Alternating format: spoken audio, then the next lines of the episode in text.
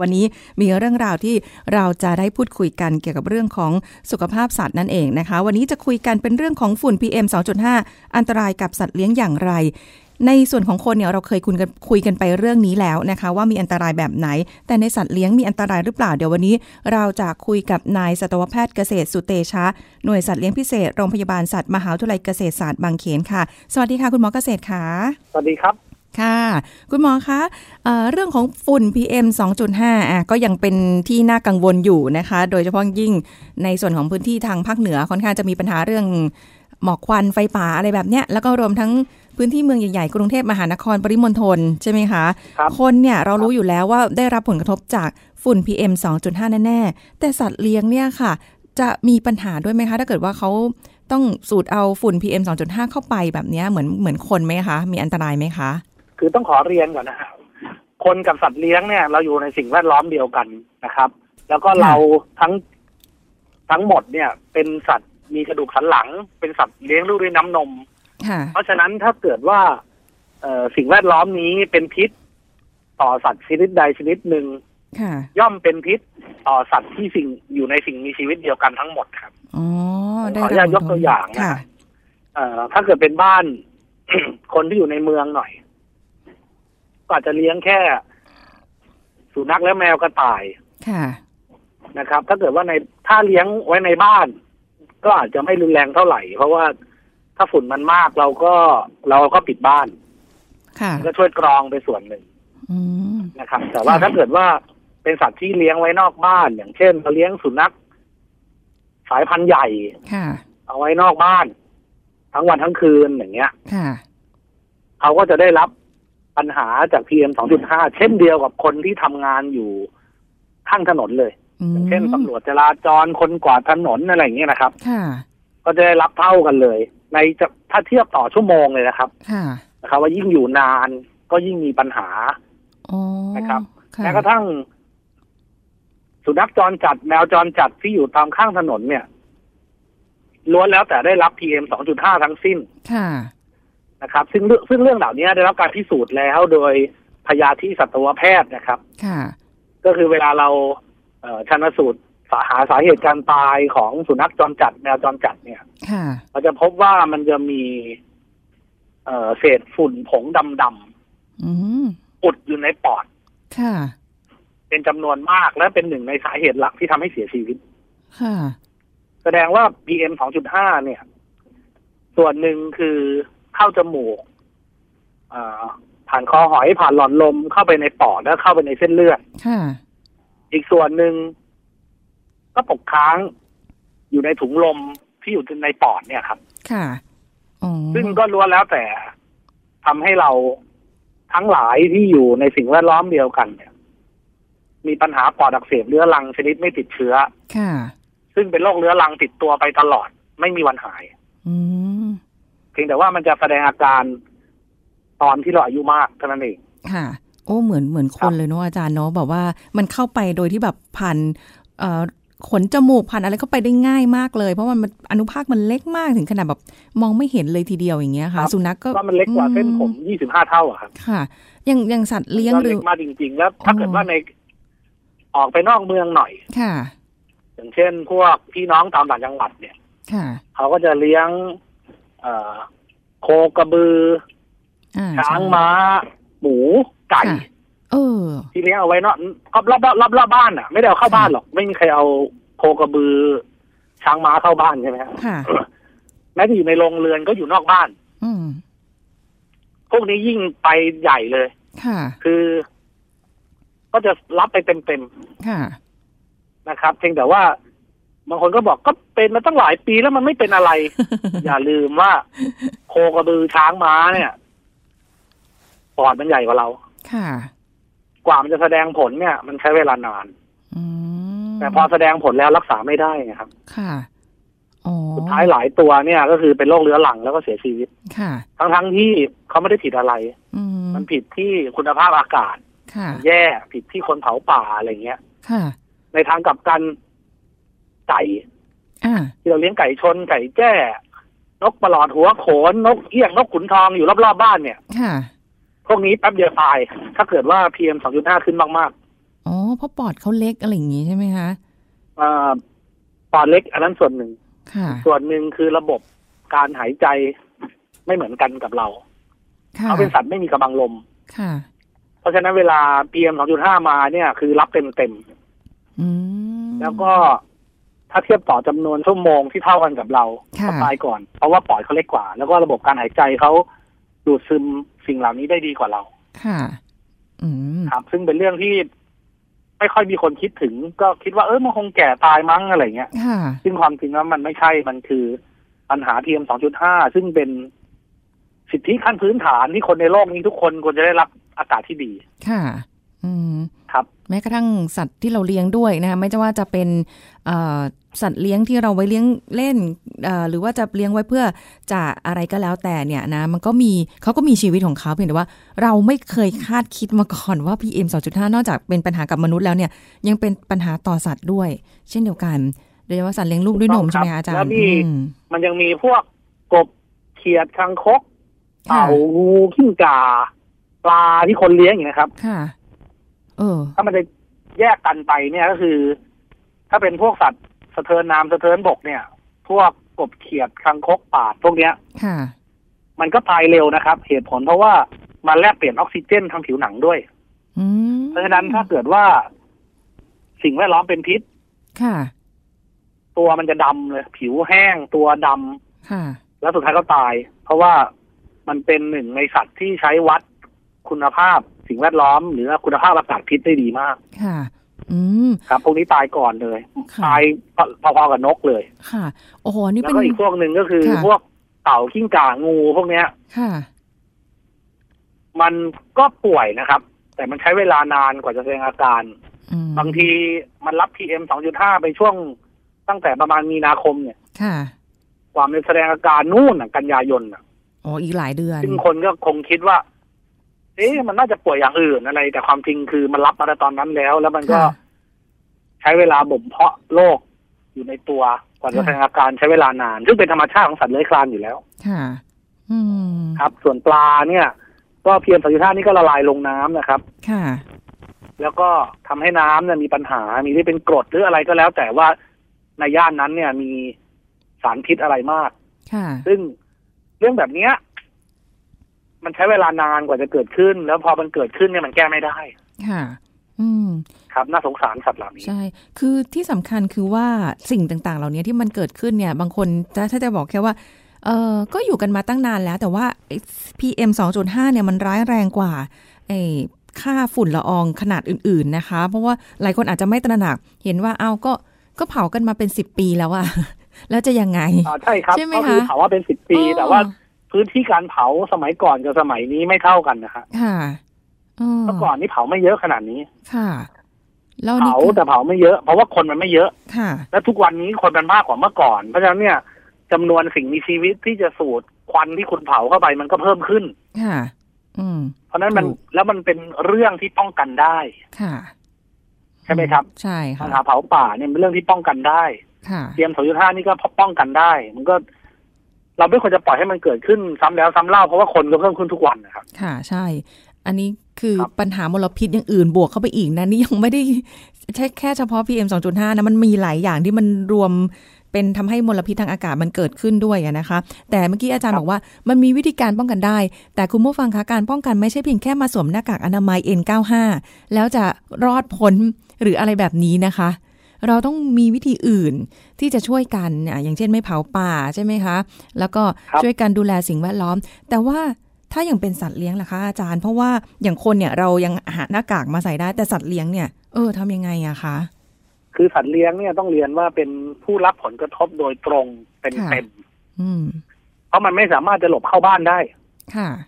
ยิ่งสัตว์ขนาดใหญ่ยิ่งไม่ได้ถ้าหมาแมวกระต่ายแล้วเอาเข้าบ้าน ก็จบใช่ไหม ค่ะ ครับ มันก็ลดลงมันก็กรองด้วยเขาเรียกว่ากายทางกายภาพ แต่พวกสัตว์ที่อยู่นอกบ้านตลอดเวลา นี่เรายังไม่ได้พูดถึงสัตว์ ที่อยู่ในธรรมชาติเลยนะครับยังไม่ได้พูดถึงนกในธรรมชาติ ยังไม่ได้พูดถึง โอ้ เอ่อกบเขียดสัตว์เลื้อยคลานในธรรมชาติ ค่ะ มันอีกมากมายนะครับ สัต อื ว์ ม ที่อยู่รอบตัวเรานะครับ ค่ะ เอาเป็นว่าถ้าเกิดเป็นสัตว์ที่อยู่รอบที่เราเลี้ยงอยู่ เราก็สามารถเอามันเข้าบ้านได้ ค่ะ นะครับ อาบน้ำมันได้ ถ้าเกิดเป็นสัตว์ที่อยู่นอกบ้านก็ กางมุ้งให้มันหน่อย หรือว่า เอ่อรดน้ำที่บ้านรอบๆบบ้านทุกวัน ค่ะ อะไรอย่างเงี้ยนะครับ ให้น้ำมันกินมาก อ๋อ มันก็พอบรรเทาแต่ไม่ใช่การป้องกันหรือการรักษานะครับ อืม เพราะว่ามันมาจากที่อื่นควันอ่ะ มันไม่ได้ ค่ะ เกิดจากเราเผาเองนะครับ ค่ะ เออมันมันมันมันมาจากสิ่งที่ที่คนอื่นเขาทำแล้วเราเป็นผู้ได้รับผลกระทบ อืม นะครับซึ่ง ค่ะ ซึ่งซึ่งเรื่องแบบนี้เนี่ย มันก็ได้แค่บรรเทาไปเท่านั้นเองนะครับ ค่ะ เอ๊ะแล้วอย่างนี้เราจะมีวิธีป้องกันได้ไหมคะ คือถ้าจะไปห้ามเขาบอกว่าเอ้าไม่ให้เผานะหรืออะไรเงี้ย บางคนเขาก็ไม่เชื่อ บางคนก็อาจจะไม่ได้คิดได้ตระหนักถึงเรื่องของผลกระ การ ทบ บังคับใช้กฎหมาย มันต้องชัดเจนเหตุผลเพราะว่า ค่ะ กฎหมายไทยเนี่ย ควบคุมได้เฉพาะในประเทศไทย แต่ประเทศเพื่อนบ้านเขาก็เผา ค่ะ ซึ่งเราไปควบคุมเขาไม่ได้ อ่า ถูกไหมครับ แต่ถ้า ค่ะ เกิดเราควบคุมในประเทศไทยเนี่ย ได้เข้มแข็งบังคับใช้กฎหมาย ชัดเจน ค่ะ มีสายด่วนให้แจ้ง เจอเผาที่ไหนแจ้งได้เลยเขามาจับปรับ หรืออะไรก็ว่าไป ค่ะ มันก็จะลดลงไปเอง อืม นะครับ มันก็ลดลดลงให้มากที่สุดนะครับ อย่างเช่น ค่ะ เอ่อเผาตอสังอ้อยอย่างเงี้ย ค่ะ หรือว่าเผาตอสังข้าวข้าวโพดอะไรอย่างเงี้ย ค่ะ มันเป็นเรื่องที่ป้องกันได้ครับ แล้วก็มีวิธีอื่นมากมายที่จะแก้ไขปัญหาแบบนี้ แต่ว่า อืม ไอ้พวกเผาป่าเนี่ย ก็คือต้องต้องบังคับใช้กฎหมายอย่างเข้มงวด ค่ะ แล้วก็แสดงออกทีวีบ่อยๆ ให้ออกทางสื่อโซเชียลมากๆจะทำให้เกิดความหลับจำ ค่ะ มันก็จะค่อยลดลง เพราะว่า ส่วนใหญ่คนที่รับได้รับผลกระทบไม่ใช่คนเผาอะครับ ค่ะ เป็นคนอื่น เออคนเป็นคนส่วนใหญ่ของประเทศหนึ่งคนทำหนึ่งแสนคนป่วยอย่างเงี้ย ค่ะ แล้วงบประมาณของประเทศที่ต้องต้องไปรักษาให้กับ ค่ะ คนป่วยเนี่ยในปีหนึ่งมันก็มหาศาลนะครับ เมื่อคิด ค่ะ กลับมา อืม ซึ่งเรื่องแบบเนี้ย ถ้ารัฐลดค่าใช้จ่ายด้านการรักษา ค่ะ แต่ไปเข้มงวดเรื่องการจับปรับบังคับใช้กฎหมายสำหรับคนเผาป่า หรือว่าเผาผลิตผลในการเกษตร หรือสอนเขาว่าจะเผาเผายังไงอะไรเงี้ย ค่ะ ผมคิดว่ามันก็น่าจะช่วยได้ อืม คือทุกวันนี้มันไม่เข้มแข็งนะครับ ค่ะ การบังคับใช้กฎหมายไม่เข้มแข็งเพราะว่า อะไรอะผู้มีอำนาจในประเทศเขาไม่ได้ไปอยู่ในสถานที่ที่เกิดมลพิษ ค่ะ เพราะฉะนั้นเขาก็ไม่รู้สึกว่ามันมันมากมันน้อย อืม ครับลองเปรียบเทียบกันระหว่างเชียงใหม่กับกรุงเทพก็ได้ ใช่ไหมครับตอนเกิด ค่ะ ที่กรุงเทพช่วงเดือนมกราคมเนี่ย โอ้โห โอ้โห มันแตกตื่นกันมากใช่ไหม สา ฮะ หัสเลยค่ะ ใช่ค่ะ เออทุกคนแบบโอ้โหปั่นกระแสทำกันมากมาย ทุกวันนี้เกิดแต่จังหวัดภาคเหนือ ค่ะ ความเข้มข้นมันลดลงอะฮะ ค่ะ คือก็ ถ้า ยัง เข้มข้นเหมือนทำที่กรุงเทพผมว่าป่านนี้เรียบร้อยแล้ว อืม ดีขึ้นแล้ว ค่ะ เพราะว่าจะ ใช่ จะ ไหมค เห็ รับ น มันก็ คือส่วนใหญ่เขาจะไม่ได้ อ่าเขาเรียกอะไร เหมือนเขาไม่ได้ยังกังวล หรือว่าเขาอาจจะยังไม่ได้คิดว่ามันเป็นเรื่องใหญ่หรือเปล่าก็ไม่แน่ใจนะคะ อาจารย์เพราะว่า ผมว่า ค่ะ ความรู้ความเข้าใจของผู้มีอำนาจตัดสินใจ น้อยเกินไป ค่ะ เพราะว่าเขาไม่ได้อยู่ในสถานที่นั้นไง อืม ถ้าเกิดเขาเป็นคนถึงลูกถึงคนอย่างเช่น จังหวัดเชียงใหม่อย่างเงี้ย ค่ะ เขาตรงไหนมีปัญหามากๆขึ้นเป็นอันดับหนึ่งของโลกเนี่ย ค่ะ เอ่อกับรัฐมนตรีกระทรวงว่าการสสาธารณสุข หรือผู้ว่าราชการจังหวัดอะไรอย่างเงี้ย ค่ะ ก็ต้องไปดูดิว่าเออยังไงพี่น้องประชาชนเป็นยังไงเขาเดือดร้อนยังไงเราช่วยอะไรเขาได้อะไรอย่างเงี้ยซึ่ง ค่ะ ซึ่งมันเป็นหน้าที่โดยตรง เพราะว่า อืม สัตว์ต่างๆ ก็ได้รับผลกระทบ ค่ะ กรมปศุสัตว์ก็ต้องเข้าไปดูแลใช่ไหมครับ ค่ะ กระทรวงเกษตรและสหกรณ์ก็ต้องเข้าไปดูแลช่วยเหลือ ม เอาวิตามินไปให้ เอาวัคซีนไปฉีด ค่ะ ช่วยเหลือเขาเรื่องอาหารเรื่องอะไร การรักษาบริษัทจังหวัดบริษัทอำเภอเข้าไปดูแล ค่ะ อืม ซึ่ง มันต้องช่วยกันทุกคนนะครับ มัน ค่ะ ไม่ใช่ว่าจะแบบห้ามเผาป่าแล้วมันจบอะไรเงี้ย มันต้องทุกคนต้องเข้าไปช่วยกัน และต้องเป็นผู้มีอำนาจสั่งการทั้งนั้น ค่ะ อือหือ ครับ เพราะว่าประชาชนอยู่บ้านแล้วมีควันมาล้อมบ้านอย่างเงี้ย ค่ะ เหมือนใกล้ๆบ้านผมเนี่ย เผา เผาเผาเผาเอ่อทุ่งหญ้า ค่ะ ข้างๆหมู่บ้านเนี่ยมันเป็นที่รกร้างว่างเปล่า ค่ะ อยู่มาวันหนึงก็มีคนมาเผาทุ่งหญ้าให้มันเตี ยน ถึงขั้นต้องเรียกดับเพลิงมาสิบกว่าคัน โอ้โห น่ากลัวมาก แล้วหลังจากนั้นมันก็ลาม ค่ะ แล้วก็เกิด ที่เขาเรียกหิมะดำอะฮะก็คือ ค่ะอ๋อๆ ห ใช่ ญ้าที่มันไหม้แล้วมันก็ปลิวขึ้นฟ้าแล้วมันก็ร่วงลงมา ค่ะ เมื่อดับไฟมันดับ ค่ะ คนแก่ที่นอนติดเตียง เด็กเล็ก ๆ ที่เลี้ยงอยู่ตามบ้านแล้วยังไม่ได้ไปโรงเรียน ค่ะ ยาย ปู่ย่าตายายที่มาเลี้ยงหลาน ค่ะ ป่วยหมด อืม หมาที่เลี้ยงไว้เฝ้าบ้าน ค่ะ ป่วย ซึ่งนี่ก็คือผลกระทบที่เห็นได้ชัดโดยตรง ซึ่ง ค่ะ มันมันไม่ใช่ว่าใครคนใดคนหนึ่งจะแก้ได้มันต้องทุกคน อืม เนี่ยแหละ อยาก ครับ จะ เพราะว่า ให้ เราเป็นผู้ได้รับผลกระทบเหมือนกันไงฮะ ใช่ ใครมาเผาก็ไม่รู้ข้างๆหมู่บ้าน ค่ะ อย่างที่คุณหมอเกษตรบอกไปแล้วตั้งแต่ตอนต้นว่า PM 2.5 เนี่ยมันมีผลกระทบต่อสัตว์เลี้ยงนะ จะถ้าเกิดสมมติสมมติเป็นสุนัขเป็นแมว เป็นกระต่ายเราเอาเข้าบ้านได้นะ แต่ถ้าเป็นสัตว์อย่างอื่น เช่น ช้างม้า โคกระบือใช่ไหมคะ แล้วก็มีอะไรอ่ะสัตว์ที่อยู่ในสิ่งแวดล้อมอีกเนี่ย อันนั้นยังไม่ได้รวมนะอ่าไก่ ครับ หมูอะไรอย่างเงี้ย เออแล้วถ้าเกิดสมมุติว่าเราเอาเนื้อเขามามากินอย่างเงี้ยค่ะ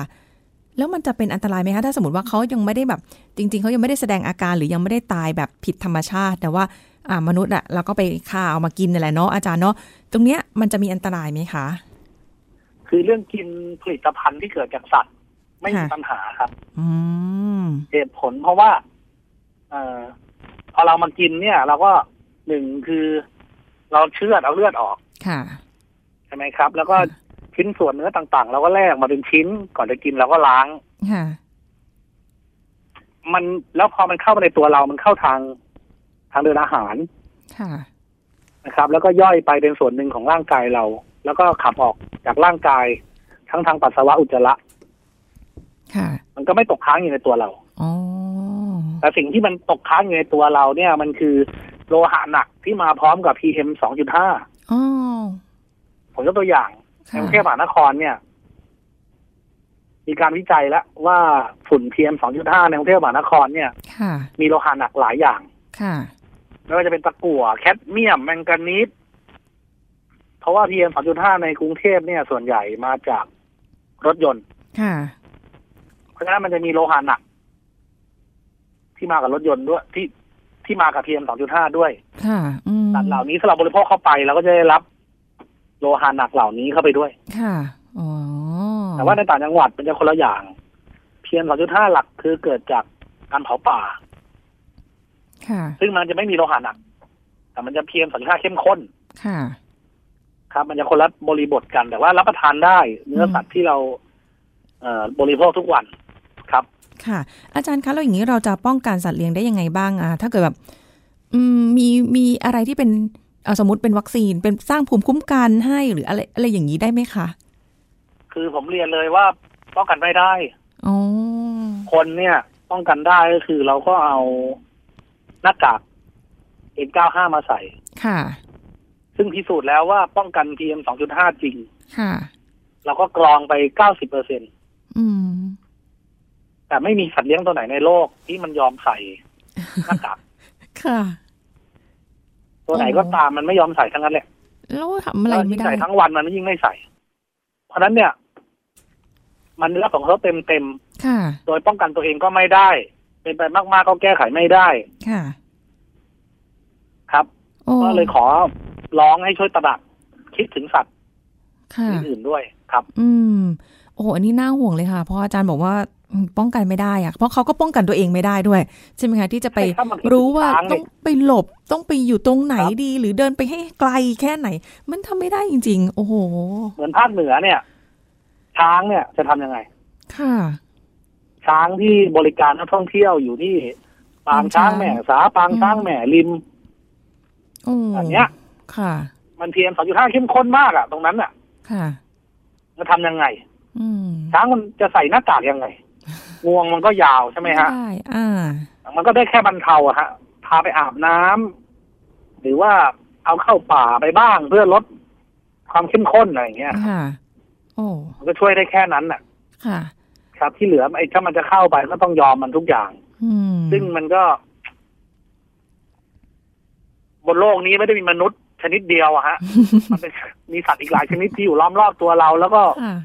เป็นเพื่อนเกิดแก่เจ็บตายร่วมกับเรา อายุมันก็ยืน ค่ะ ไม่แพ้เราเหมือนช้างอย่างเงี้ย ค่ะ เราต้องจะทำอะไรต้องคิด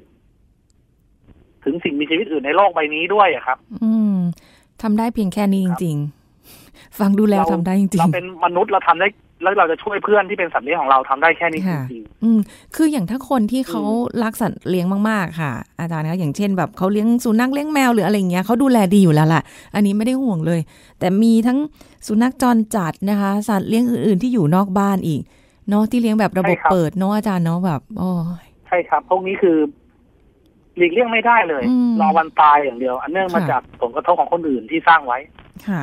อืม แล้วนี่ยังไม่นับรวมสัตว์ป่าอีก ไม่รู้ ค่ะ กี่ร้อยกี่พันชีวิตที่ตายอันเนื่องมาจากเผาป่า ค่ะ โอ้ เต่าเต่าหนีไม่ได้ ค่ะ งูเฝ้าไข่ตาย อืม นางอายหลับอยู่ไฟไหม้ตายนกคูกนอนอยู่ในโพรงไฟไหม้ต้นไม้ตาย ค่ะ มันมันสร้างความเสียหายทำลายความหลากหลายทางชีวภาพและทรัพยากรของคนในชาติ มหาศาลทุกปี ค่ะ อืม ครับ เพราะ ซึ่ง ว่ามั มันมันเป็นความผิดใหญ่มากเลยครับเพียงแต่ว่า การบังคับใช้กฎหมายมันยังอ่อนแอมาก อืม ได้เห็นภาพอยู่เหมือนกันค่ะอาจารย์ ภาพเต่าหลายตัวเนาะเขาก็ต้วมเตี้ยม ใช่ครับ ต้วมเตี้ยมเขาจะหนีทันยังไงเนาะเราก็เห็นแล้ว มัก็จะวิ่งหนีไฟทันได้ยังไง โอ้ย บางทีมันหลบอยู่ใต้กองกองใบไม้ เพราะว่าข้างนอกมันร้อนมาก ค่ะ มันก็ต้องนอนหลบ ไฟก็มา มันก็อ้าวไฟมาแล้ว เออเดินดีกว่าก่อนจะเริ่ม ค่ะ เดิน ไฟไหม้ตาย โอ้ยไม่ทันนะคะเห็น แล้ว แล้ บาว ง ก็ ตั ส ว ลด เนี่ย ใจ เช่น เอ่อกบบางชนิดมันช่วงหน้าแล้งมันจำศีลอยู่ในโคลนนุ่มๆ ซึ่งอยู่ที่ขอบของลำธาร ค่ะ ซึ่งพอฝนมามันก็จะออกจากดินออกมา เจอน้ำใช่ไหมฮะ ตอนนี้มันก็หลบอยู่ ไฟก็ไหม้ไปกบก็สุกตายอยู่ข้างใน โอ้ย ซึ่งเรื่องแบบนี้มัน คนที่ไม่ได้ศึกษาเรื่องนี้เขาไม่รู้อะครับเขาก็เออห้ามเผาห้ามเผา แต่ว่าไม่ได้บังคับใช้กฎหมาย ไม่รู้ถึงผลกระทบที่ สร้างกรรมไว้มหาศาล อืม ครับ ค่ะ วันนี้ก็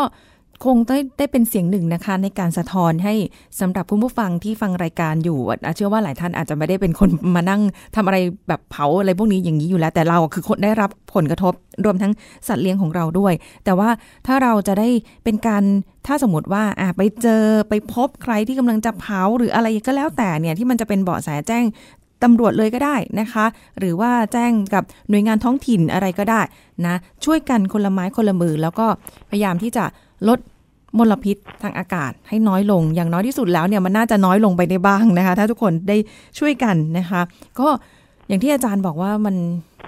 มันเป็นฝีมือของมนุษย์อะมันไม่ได้เป็นฝีมือของสัตว์แน่นอนนะมันทำไม่ไม่ทำอย่างนั้นแน่ๆแต่ว่า ใช่ครับ มันมีผลกระทบกับสัตว์มากมายเลย แล้วก็หวังว่าในอนาคตนะคะ เราคงจะได้เห็นการบังคับใช้กฎหมายที่เข้มข้น